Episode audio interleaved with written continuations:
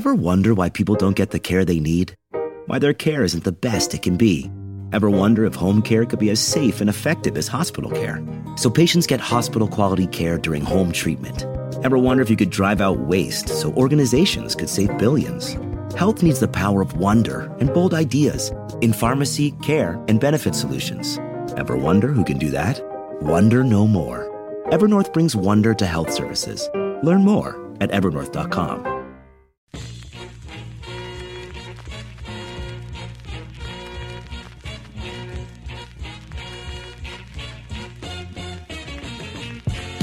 Welcome to the Edge of Sports podcast. I'm Dave Zirin. If you listen to this pod at all, you know that I love me some basketball. I coach it on the youth level. I'll watch it in high school. I'll watch college. I'll watch the pros. I'll watch women. I'll watch men. I'll watch West 4th Street. I'll watch women and men playing together on West 4th Street. Just show me a ball and a hoop, and I'm in. But I'd be lying if I didn't say that my first love and therefore my primary hoops love, with the exception of the teams I coach, of course, is the National Basketball Association. I love the NBA. I love the athleticism, I love the drama, and I love the characters. And I love talking to people like our guest this week who are in the media and love the game as much as I do. But this year for me has been unlike any other in my basketball loving life. I've never been witness to a season 2022 2023. So nasty, so sad, and so joyless. I mean, the examples of this joylessness and the reasons for it abound. I mean, there was LeBron James breaking the most hallowed record in his sport, Kareem Abdul Jabbar's all time scoring record, and the pursuit feels very joyless. Not the game where he broke the record, but the pursuit very joyless. There's Kyrie Irving, who at the start of the year, you know, posting, and I love watching Kyrie, but he posted that anti Semitic video. That was depressing. But the pile-on afterwards was also depressing. That management was insisting that he give half a million dollars to the Anti Defamation League, the ADL, which tries to act like it's the NAACP for us Jewish people, but it's actually a fundamentally anti black, anti Palestinian organization and then basically saying to him he has to give a mint to that group. Uh, and that whole episode was just really sad. Or we could talk about Luka Doncic, who is the future of the league, making a big dollar sign in front of a referee as if he was bought off. Or Ja posing with a gun, risking one of the brightest futures in the league, Ja Morant. We talked about that on last week's show. Or it's not just the players, it's media and fans during this MVP race between Nikola Jokic, Giannis Antetokounmpo, and of course the person who I like, Joel Embiid. That's who I'm leaning towards now. I seem to switch on a week to week basis. But turning those games themselves uh, that they're involved in into also something joyless as media and the fans attack each other for having disagreements on this. Or all the player content production, which just seems to be like a collection of crap talking. And I'm not interested in just about any of it. I mean, do I want to hear Mario Chalmers start a really stupid debate that nobody is scared of LeBron James? No, I really don't. And then you've got the pile of teams in the West with a similar record, looking more like a collection of underachievers and mediocrities than some sort of parody of greatness. And of course, as a Wizards fan, enough said. Now, this is not to say there's no joy this year. I mean, I have NBA ticket. I watch a lot of the games. The Sacramento Kings have been a blast. The underdog Indiana Pacers have been a lot of fun. Seeing some of the New York Knicks, I mean, Tom Thibodeau is about as joyless a coach as you can get. But to see Jalen Brunson and Josh Hart from Villanova and Josh Hart from DC achieve the way they have has almost put the acrid sting of being a Wizards fan out of my mouth. Uh, and so there is joy. But I really want to talk about why things are so joyless and that you have to fight to find the joy in a sport that should be a cornucopia of joy. And I can't think of anyone with whom I'd rather discuss this with than the man from the Washington Post himself, Michael Lee. Michael, thanks so much for joining us. Do you agree with the thesis that this has been a particularly morose season of basketball? Yeah, because I think there were moments that we should have glorified and really uh, just been able to praise, but it seemed like everything was interrupted or ruined by something else. Like the Warriors, we never got a chance to celebrate the Warriors championship. You know, ring night was sullied because Draymond Green punched Jordan Poole, you know, um, in practice. And so the whole time you're like, should Draymond be suspended for the ring ceremony? And then the Warriors didn't suspend him. And then it's like, well, how, how are they treating Jordan Poole? How come he gets to, you know, get a ring with a guy who punched him in the face and like there's no punishment for him?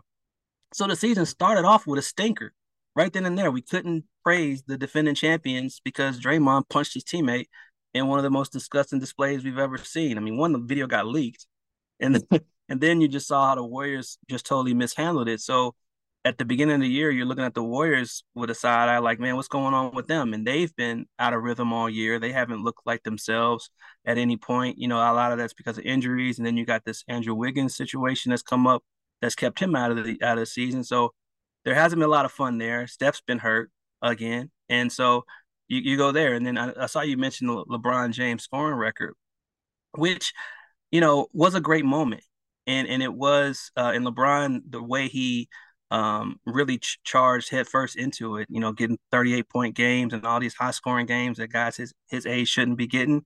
Um, it was pretty miraculous to witness, but it felt kind of sour because of his kind of sour relationship with Kareem Abdul-Jabbar, who at the, you should think these guys would be aligned in so many ways. You know, they're two of the greatest basketball players to ever play. Um, they both revolutionized the games in their own unique way. Uh, they both have you know, stepped up uh, on social issues in the past. Um, and so you just feel like it should have been some harmony with them and there should have been some warm embrace, you know, uh, when the record, you know, was, was um, broken. When Kareem, you know, hands on the basketball, LeBron shakes his hand and then just, you know, gives his speech. But there wasn't the kind of reverence that should have been for Kareem, who really, you know, had, had done so much for the game had elevated to such a point that he held this record for you know four decades. I mean, and I don't think fans even really got a chance to appreciate Kareem because in this whole era, we don't really uplift our legends. We don't really uplift our our guy, our greats. We try to bring them down and talk about what made them flawed and what made them bad, so we can uplift whoever we want to prop up. And it felt like a lot of a lot of this was we never really got a chance to truly appreciate what Kareem, who Kareem was, his contributions to the game, and so that was a moment that was missed. Mm. And then you, you, look at it from this perspective, um, you could argue that the four best players in, in the NBA are not American players. And that should be a great thing. But then you add this sort of xenophobic element to it where players want to knock guys like Jokic um, and, and act like what he's contributing to the game is not good or that he's some over overhyped or overvalued player um, you know, for whatever reasons. And and and then so the best young American player is Ja Morant, who is leading one of the best teams in basketball, and we should be celebrating him now because he's got his new Nike shoe deal. He just got this Powerade deal, but then all these stories leak out about him beating up a 17 year old kid at his house, and uh, you know, going to a mall and confronting you know mall security with his mom, and then then he does this video where he's flashing a gun in a club, and it's like, Ja, what you doing? What are you doing? This what is your you... moment. This is your moment to take over the league. We are ready to anoint you. Why are you ruining all this? So there, there's just there are just a lot of these mm-hmm. moments, and we could probably go on, on and on about things that I think we should be celebrating, but that we aren't really enjoying. Like I love Joel Embiid. I, I think he's been a phenomenal player from the moment he stepped foot on the floor. And I mean that from his first preseason game because it was against the Washington Wizards. And it was a three year wait to finally get, or two year wait to finally get him on the floor. Right. Mm-hmm. And nobody had seen him play. He had broken his foot and he had all his other injuries, but he made his debut against the Wizards against Marcin Gortat. And I'll never forget it. He missed a, he missed a shot. He went up to get an offensive rebound and move Marcin Gortat like it was a piece of lint on his shoulder and and went right back up with all amount of force. And I said, oh my gosh, this guy's going to be a monster. The very first time he touched, I was like, this guy is amazing.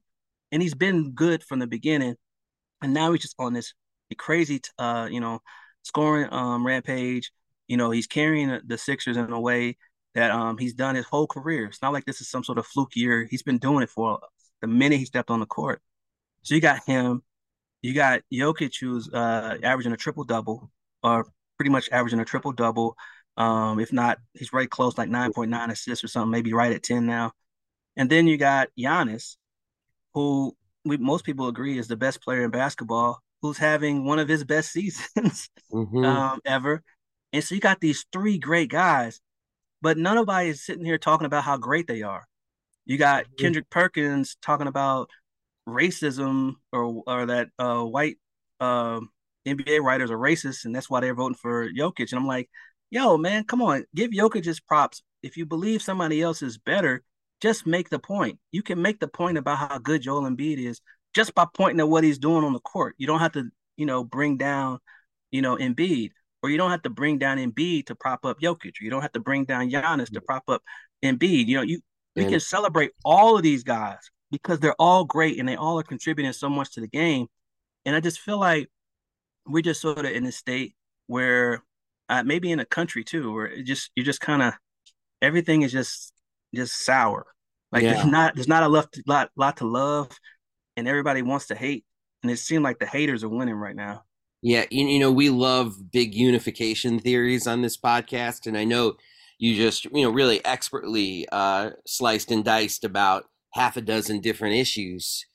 you see a big unification theory though for the joylessness? Like, is there anything that you see as a trigger towards the sourness? I mean, you mentioned xenophobia, but of course, that takes one aspect of this.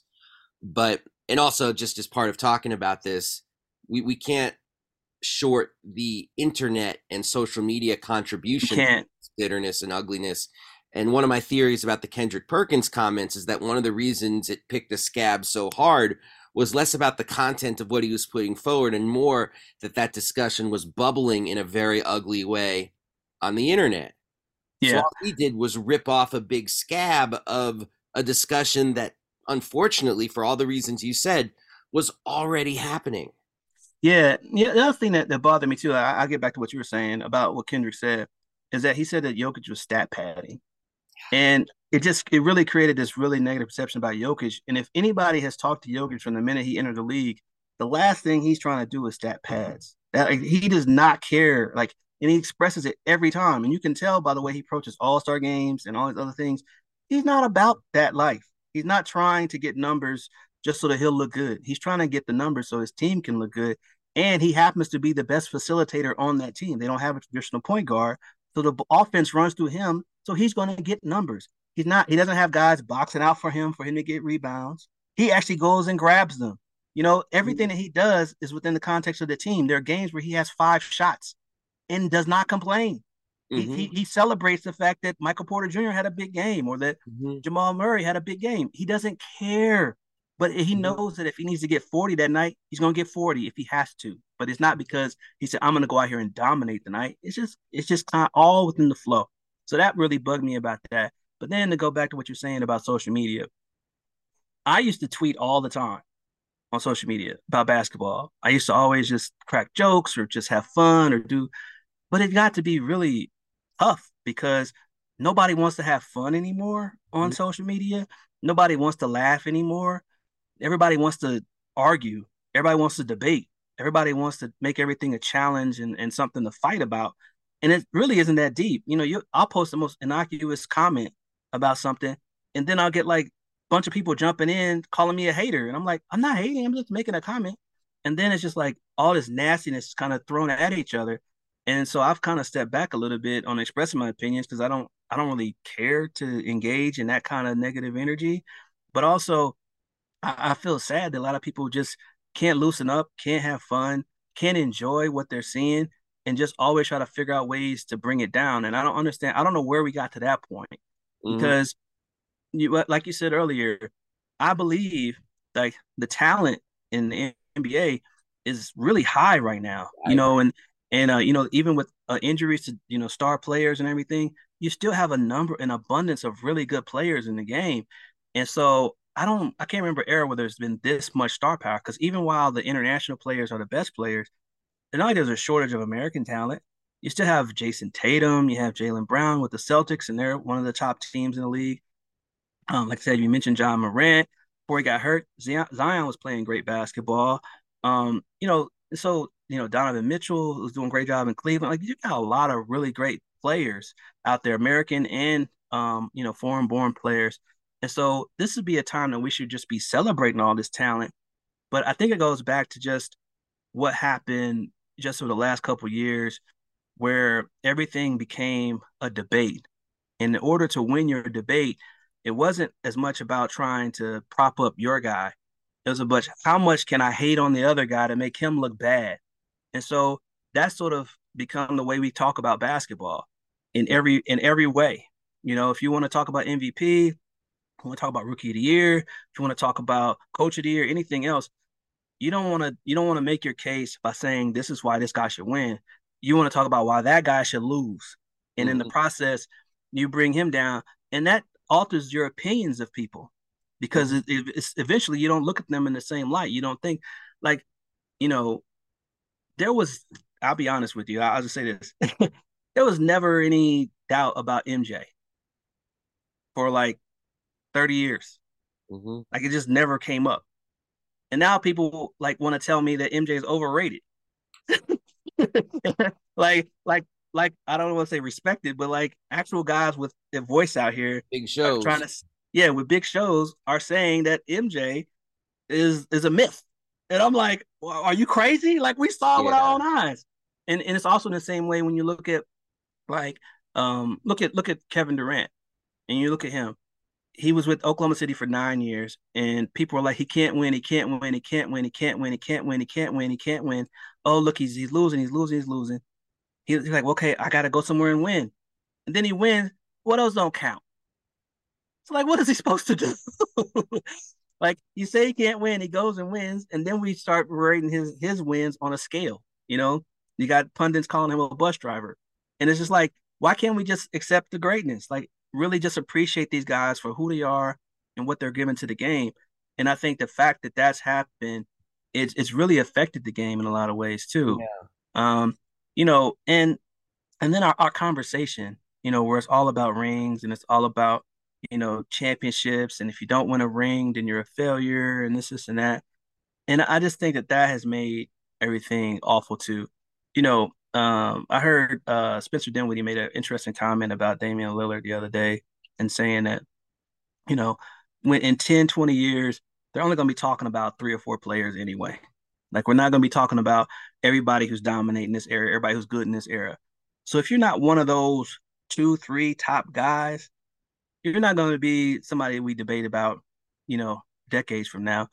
So what is your objective and what is your ultimate goal? Because if even if you wind up getting a ring, nobody's gonna sit around and say that you're the goat all of a sudden because you got one ring, right? That you're so, better than Charles Barkley. Yeah, yeah. Like nobody's really gonna get caught up in all that stuff. Um, so so what is it that you that you should go out there and aspire to achieve? And I thought it was a really interesting um perspective. And I think that everybody has different perspectives and what's important to them.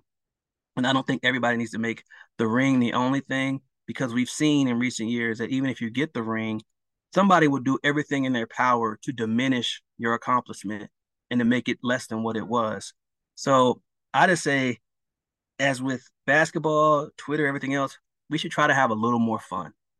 We should yeah. try to enjoy this stuff a lot more than we do, instead of just try to find reasons to bring it down. I, I just feel like that's what sapped a lot of the zo- joy out of what should be an um, amazing season. Like we've had how many 50 point games? How many, Amazing. you know, 70 point games? We had what two 70 point games this year, and no one can really enjoy them because it's like, well, look at the defense is so bad now. And like, what about the skill of these guys? What about you know the, the fact that you know um you know you have so much talent that, that we have we can have multiple 70 point games in a season um so the scoring is up um you know everything that should be entertaining is, is right there for you um but it just it doesn't seem like people want to enjoy anything anymore. So many thoughts on what you said. Um, the the first is that what I just pulled from my own mind based on what you're saying is that you used a great word, sour. And yeah. It so some of this really does have to feel like I think we'd be remiss to not say that there's a sourness in the country. It is sourness in our politics. Yeah. So why would we think that that wouldn't uh, trickle down to the National Basketball Association? This product that so engages with fans more than yeah. any other sport. So I, I think that th- th- there's something going on there that affects all the debates.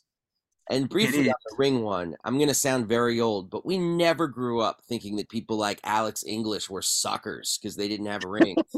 exactly. He's like, man, he was smooth, man. Oh, like, Sidney, I want Sidney Moncrief, what a sucker! You know, it's like we, we had we we worship these guys. My my home growing up, one of my basketball posters was Buck Williams. Exactly. I love the way my, he played. My brother loved Dr. J and Alex English, and I I loved Alex English too. I mean, because just I mean, my brother was a big fan of him, but also because his game was so smooth and he, he was a bucket every time he got the ball. Yeah, I don't ever remember saying, man, Alex English needs to find a way to the Knicks, you know, so he could play with Patrick Ewing and maybe get a ring or something. Like I never thought that way. I never, I never even imagined, you know, that we would that we would talk about basketball that way. Like think about this, and I, I this was a conversation I have somebody about like Kevin Durant's titles with uh, Steph Curry, and how everybody's like, well, they're Steph's titles because you know, you know, he he built it and all this stuff.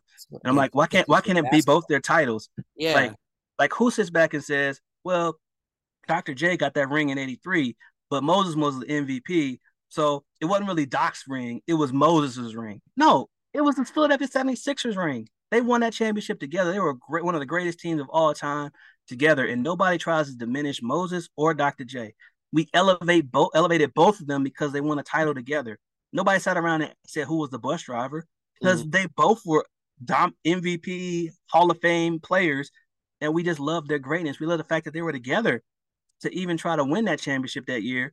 And you just felt great for Doc that he finally got that moment after after losing, you know, in, in multiple attempts. We didn't sit back and, and and try to say try to diminish Doc's ring mm-hmm. because he played with Moses. And I I just feel like that's where we are now, where we we can't just accept and just you know admire all of this stuff, man, because there's there's so much stuff to admire. There's so much stuff that we should be reveling in but we just want to just you know get in the mud and just roll, roll around in that. And there's a lot of cult of jordan involved in stuff that stuff either. Like this idea of jordan's rings the jordanaires remember that's what they used to call his team yeah yeah yeah, uh, yeah the whole batman and robin concept of him and scottie and to me that's so so much the antithesis of why i love this game. You know a yeah. team sport you know, where's Michael? People say, where's Michael without Scottie? What about where's the team without Horace Grant and Dennis Rodman? Where's the team exactly. without centers like Wennington, Cartwright, who had no statistical weight but played a role in keeping that middle clear against some really amazing, really good centers. bigs. Yeah, and yeah, it's a it's a team game. It's, it's a, a, team, game. game. Yeah, p- people talk about it in a way that's that's sour and individualistic and um and like I said, I think the weight of it is particularly harsh this year. And we could talk about some of that is about the expansion of players as content creators and they want buzz. So they're trying to get attention. And then people like, and I'll say the name of one of them, Colin Cowherd, deciding, gee, I'm going to wake up this morning and say Michael Jordan wasn't very good because that'll get me clicks. I mean, this is not serious journalism.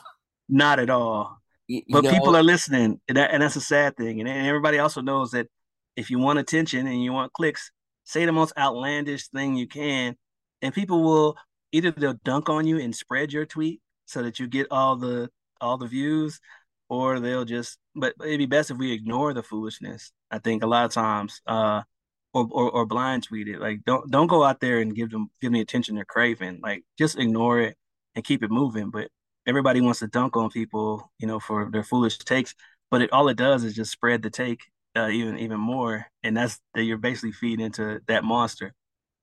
And this is totally me projecting, but our two big MVP candidates really are Embiid and Jokic.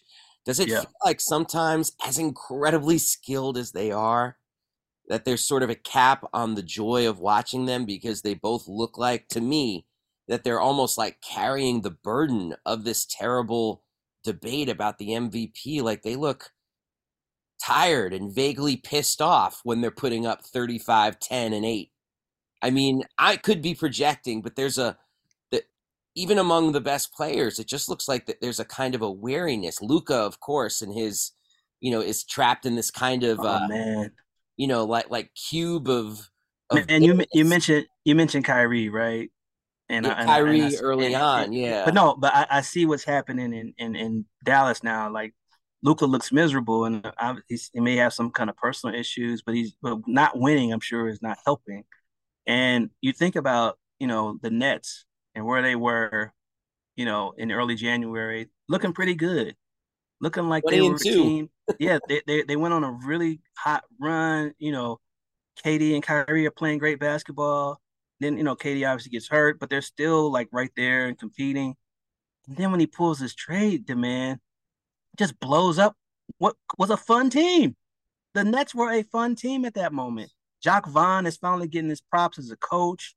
You know, you're, you're starting to appreciate what he could do. You know, Steve Nash obviously wasn't the right fit for them to lead them. Mhm, And then he demands his trade, and it breaks up three, it messes up three teams because now you got to send Kyrie out of town, and now he goes to Dallas, and that team falls apart. The Nets are still kind of a playoff team, but it's not the same. Like there's Yeah. no real buzz around them actually getting out of the first round. So that team is already oh, that season is going to end somewhere in the first round, if if unless they go to the play-in. But I think they're going to be a playoff team.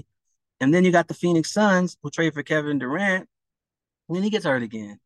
And so you got all of mm-hmm. these, you got these three teams that are all tied, you know, by this one thing that it could have just been okay if, if Kyrie had just played it out there. And, and maybe they actually go on a run in the East because the East is wide open. The whole league is wide open. But he blew it up. And that, that added to more of the misery because now Dallas is miserable. You know, now we're hoping It's that KD comes back. We're hoping that KD comes back from his second injury, major injury this year, and that he can play at that level and mesh with this team quickly enough. Like, how quickly can the Suns get it all together? Then you got LeBron. He's been out with his injury. I mean, obviously the Lakers have been playing good basketball without him, but you know, what's he gonna do if he's able to come back? There, there's there's so many questions about this season. And and the And- team that actually looks hot in the East, Memphis. I'm sorry. You mean but- West? Oh, I'm sorry. They, wait, I'm sorry. Three, three, two, one. The team that actually looks hot in the West, Memphis. I mean, there, there are a lot of ethical issues with how they handled the Ja's situation. Oh, Uh, there's ethical issues in how the fans, I would argue, are handling the Ja's situation. Uh, and I say ethical issues not because I'm one of those people who's like, oh, that team will have a stain on it if they win a title. I'm talking about what's in the best interest of this 23 year old who clearly is beyond his skis relative to the potential that he has and where he is in terms of his own personal development. yeah. I, I, honestly felt right like by him. Yeah, it felt it felt it felt too quick. I mean, if you have to go and get therapy and rehab, and I, I don't know what the process should be. I don't know what it has to be for him. I don't know what his issue is, but it felt too quick. It felt like this isn't enough to address whatever it is that led you to this point. And if it and if it and if it was just for uh, PR, if it was just to say, okay, I did this just to get that off my back, it really felt it feels even more icky if that was the case too, because like what have you resolved? And what are you resolving and how is playing basketball going to help you resolve whatever issue that you have right now? So like i, I want i root for Ja. i want to see him succeed. I want to see him thrive. I don't want to see him get in any trouble. I don't want to see him you know uh go by the wayside. I love his game. Like i love watching him play. He's so explosive and exciting. He's one of the more exciting players we've seen in the league in a long time. So i, I want to see him prosper. Yeah. but I want to see him prosper in every way, like not just on the court. Like if you if you have some issues that you have to address and you have to deal with, I want you to get that taken care of before you try to entertain me, because clearly you're entertaining me is a is a strain on you. It's a it's a burden on you, and that that is affecting you in a way that you can't handle. And so if that's the case, get that handled hmm and then come back and put on the show for me and I'll enjoy it now because now when I watch you play, I'm like, are you okay? Yeah. Are you really okay? You know? And I, and I, and I shouldn't have to watch the game with that in the back of my mind. Like, oh man, that was a great dunk, but I, I hope he's okay. I hope he's okay. Yeah, it adds to that that that feeling that we've been talking about through this entire through this entire conversation. uh, the big questions as we wrap up. First, I gotta just say this: you've covered so many more practices than I have, but I've been to more than a couple. The idea at the spin at because you mentioned it, like maybe this does all pivot on that Draymond punch um, but that, maybe that's the original sin of literally everything we're talking about. I mean, sure, we can talk about the sourness of mainstream politics and social media, but let's talk about Draymond for a second. As someone who's been to my share of practices, the line that incredibly strong power forwards routinely punch out six foot four guards for the purpose of making a point was not only profoundly to me just stupid, it was such a disrespect to the players, not just the intelligence of the fan, but to the player that these professional athletes, you know, are looking for opportunities to hurt their teammates, especially when they have serious physical advantages yeah. over that teammate. I mean, that was the Will Smith slapping Chris Rock moment of the NBA. Because you know Will it Smith, was. Will Smith is not slapping Dwayne Johnson. So it's yeah which is what injects the question of, of bullying into it, which is another just incredibly sour topic. Yeah, and, that, and that, that, that was really what that issue was all about. Because because like people say, well, teammates fight in practice all the time. It's like no, no, no, no, no. That wasn't a fight. It's a fight is when you the when boards you, and when you both back. when you both square up and want to, or or like you you you you you upset over a screen and you and you turn to the dude and you push him and then y'all shove each other and you start throwing blows at each other. No, this was a dude that walked up to him and slugged him just like and knocked him out. And, and he clearly had an advantage. And, and you also can see how that affected that locker room because Draymond's voice it doesn't carry the, the same weight that it once did because um, guys are looking at him like, man, you you you're supposed to be the big homie. Like you're supposed to be protecting us. You're not supposed to be knocking us out. You're supposed to be knocking out dudes who are coming for us. And as long as we're on the same team, you're supposed to be on our side. And so he crossed so many lines with that and I don't know if he really, you know, expressed the amount of remorse that was needed for that. And I don't know, and I and I felt bad for Jordan Poole that he's in that position because everywhere he goes, he's gonna hear from the fans that he got knocked out by his teammate. And that's gonna affect him throughout the course of this year when he's got the weight of a big contract on him. So he's gotta live up to his contract. He's gotta live up to the fact that his teammate punched him, which was is because he got the contract, right? Mm-hmm. Like the, the the the the issue was probably related in a little bit of jealousy that they're going to take care of him over Draymond. And so there's a little bit of, um, you know, jealousy and resentment there that was behind that punch. It wasn't like it, it that that punch didn't feel like it was basketball related. That's all I'll say. Yeah, I agree. You know, you're hitting on something really important, which is frankly one of the reasons why I wanted to speak to you because you, you get you get my mind germinating a little bit. you know, a common thread of the Draymond situation. There is a common thread between I'll go the Draymond situation, the Josh situation, the Kyrie situation eventually, and then the situation of Luka drawing that big dollar sign in front of the ref is that mm. you know I'll accept that these things happen, but it seems like the corporate or team response to each of these four things or the league response has frankly just made things Worse. Worse. In some of those cases, like with Ja, and I really do believe this with Luka, the, the response and Draymond, the response is just way too soft. And so the message to fans is, well, back to work. And the stuff with Kyrie, where it's like, Kyrie can do whatever he wants. And, you know, we've talked about this until he crosses this particular line. And now you have to give half a million dollars to the ADL and go through our, our, our, our therapy program. And then we're going to just trade you anyway. And, and then you know you're going to play games on. So I mean, it's just like the handling of of the let's call it this generation of players just seems really inept to me on a league level. Yeah, and I think because a lot of these issues are things that are kind of just subject to this this era. Yeah. You know, right? And and I don't think people have the bandwidth to know how to handle a lot of these situations because you know the Draymond situation would have been different if the video had never been leaked. Right. But like, what was TMZ? You know, back in the day, can you imagine if Latrell Sprewell's choking incident was leaked to a TMZ? Yeah. I mean, we would have had a. I mean, we, we had a. He got suspended for the whole year, right? Yeah, and we didn't normalize it either. Even though yeah. at the time, you know, young Dave's sympathies were for Latrell. Make no mistake. Obviously, absolutely. You know what I'm saying? It's also yeah. it's like if they'd also said Latrell will now have to serve a one game suspension, at which point he will be living inside PJ Carlesimo's house, and we're gonna have cameras in there and show it on NBA TV. That's what I feel like the 2023 version of that would be.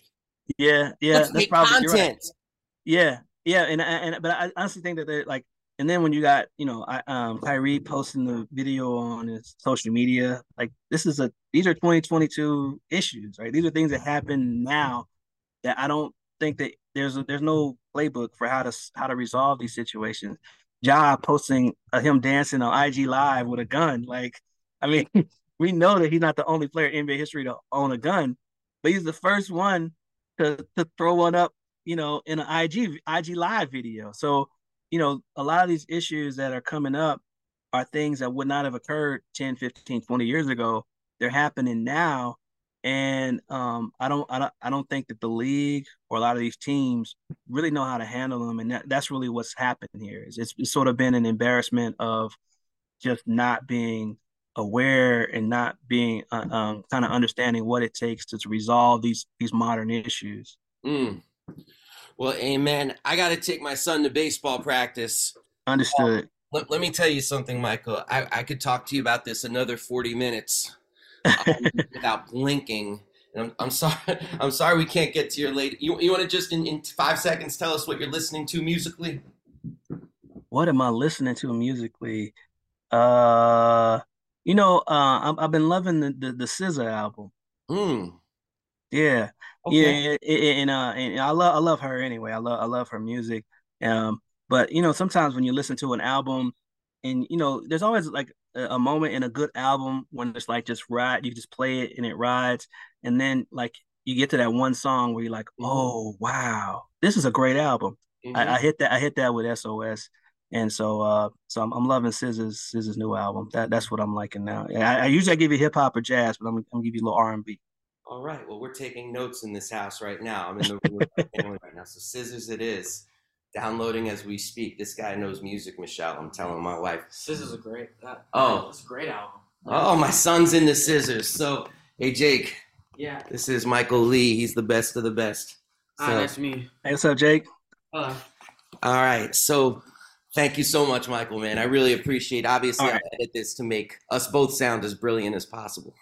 All right, Dave. Have a good one, man. Thanks for having me on. I'm, I'm looking forward to hearing it because I think it's a conversation people need to have because we we need, really need to elevate each other and, and be in much more positive spirits. Absolutely. I, think, I mean, and my fear is this will become the new normal, and it doesn't have to. Yeah. Like the we, NBA we, can be a force of actually resistance against this sourness and bring some joy into the world.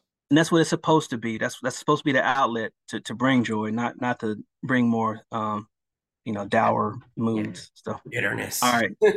All right, Michael. Best of the family, okay? You too. Take care. Peace. We'll be back after a quick word from the sponsor of this podcast, The Nation Magazine. We'll be back right after this, but first, a quick word from the sponsor of this podcast, The Nation Magazine.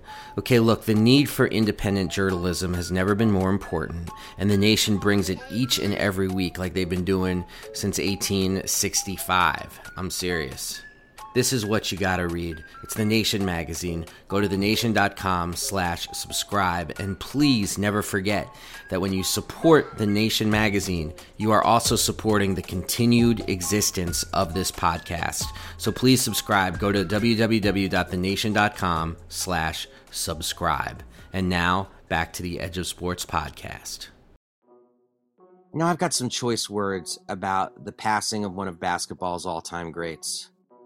Okay, look, Hall of Fame New York center Willis Reed died earlier this week at the age of 80 of congestive heart failure. And with him, we lost a piece of the city where he became a legend. Reed was born in Lincoln Parish, Louisiana, and later attended college at famed HBCU Grambling State.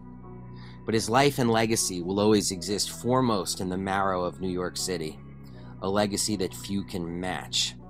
Other than Babe Ruth or Joe Namath, there is no athlete in the history of this sports besotted town that marked his moment in the skyline shadow quite like Willis Reed.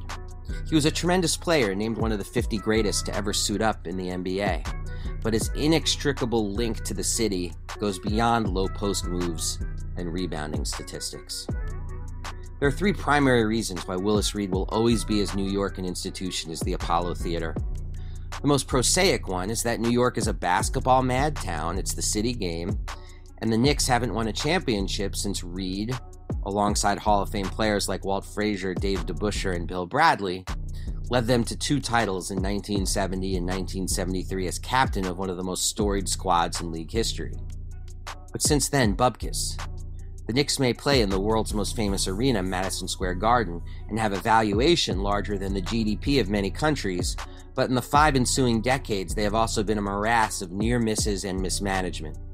After each parched season, the glory of Reed and the teams coached by the great Red Holzman only grows. Yet it takes more than championships to build the kind of reverence that Reed held in the five boroughs. His iconography stems in part from the time frame of his career, 1964 to 1974, a tremendous and tumultuous era for the city. The New York of 1974 would have been unrecognizable to the city of 1964. Racial resistance and labor uprisings, cultural awakenings and white flight, financial crises and corrupt politicians, they all turned the city on its head, and yet there was Reed, a cultural rock of Gibraltar during a time of profound upheaval.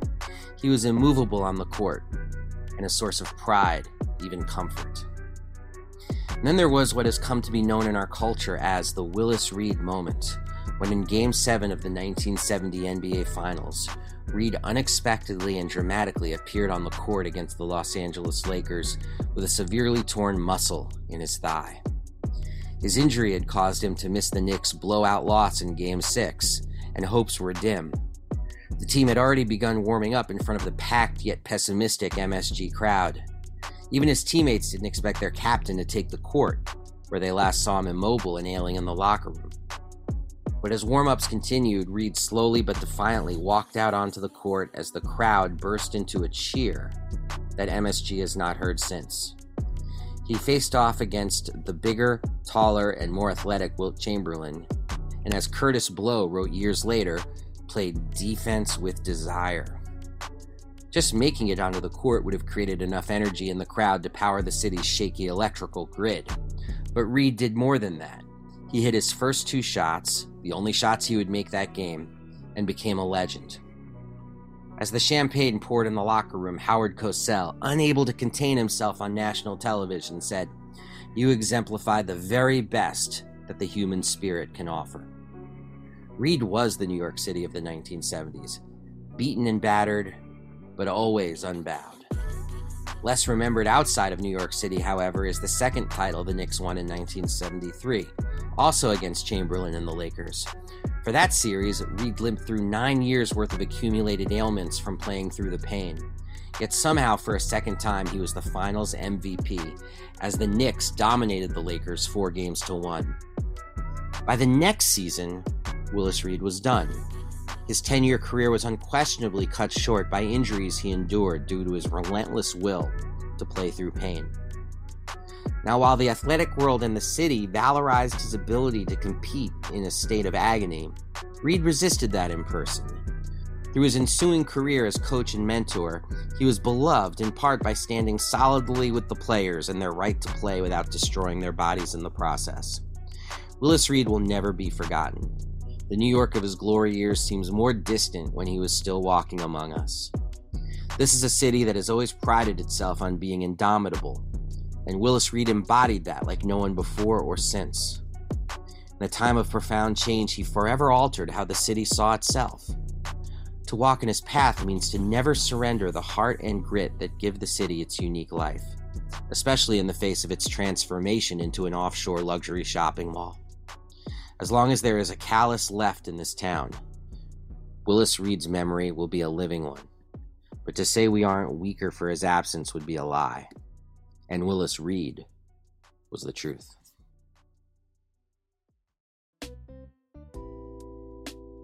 We'll be back right after this with a quick word from Edge of Sports. Hey, everybody out there, this is Dave Zirin with the Edge of Sports Podcast.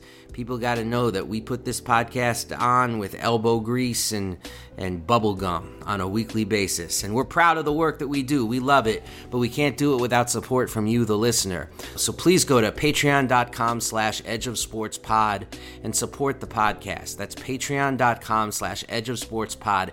Any little bit you might give to support the podcast actually makes a huge difference to the work we're trying to do. That's patreon.com slash edge of sports pod. We appreciate you, make no mistake about it. And now, back to the Edge of Sports podcast. Now it's time for the part of the show we call Just Stand Up and Just Sit Your Ass Down. The Just Stand Up Award this week. Stand up! Oh man, so much of what I'm saying right now is going to be so dated by the time you hear this because I'm pretty sure they're going to lose to South Carolina, but the UMD team, uh, the women's basketball team, has been so much fun to watch. Diamond Miller, shout out and they're gonna probably lose to the undefeated South Carolina, Dawn Staley and Aaliyah Boston uh, by the time you hear this, but maybe they won't. And if they won't, remember how excited I am right now about the prospect of them winning. Maybe. Okay, that's all you need to hear. I just hope UMD keeps up its miracle run. Uh, the just sit your ass down. Sit your ass down argument, sit your ass down. I'm sorry, but I keep going back to that interview with Michael Lee. I just think there have been a lot of problems in the NBA this year, but they're going to be problems. I think the way Adam Silver, who's been so sure footed throughout his tenure, largely, I mean, this year has been an absolute train wreck uh, in terms of how the league has handled these various flame ups. And I hope that there is more discussion about everything they got wrong this year Hell, maybe I'll write something and send it to them. Although I'm sure, you know, at most that will end up in a spam folder. But you know what? I think it needs to be said that it's not just that this league has been joyless this year, it's that the league itself has handled it terribly.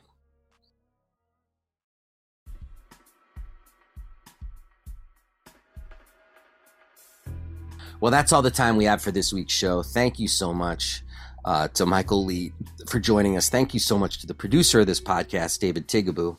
And thank you so much to everybody out there who supports Edge of Sports. For everybody out there listening, please stay frosty. We are out of here. Peace.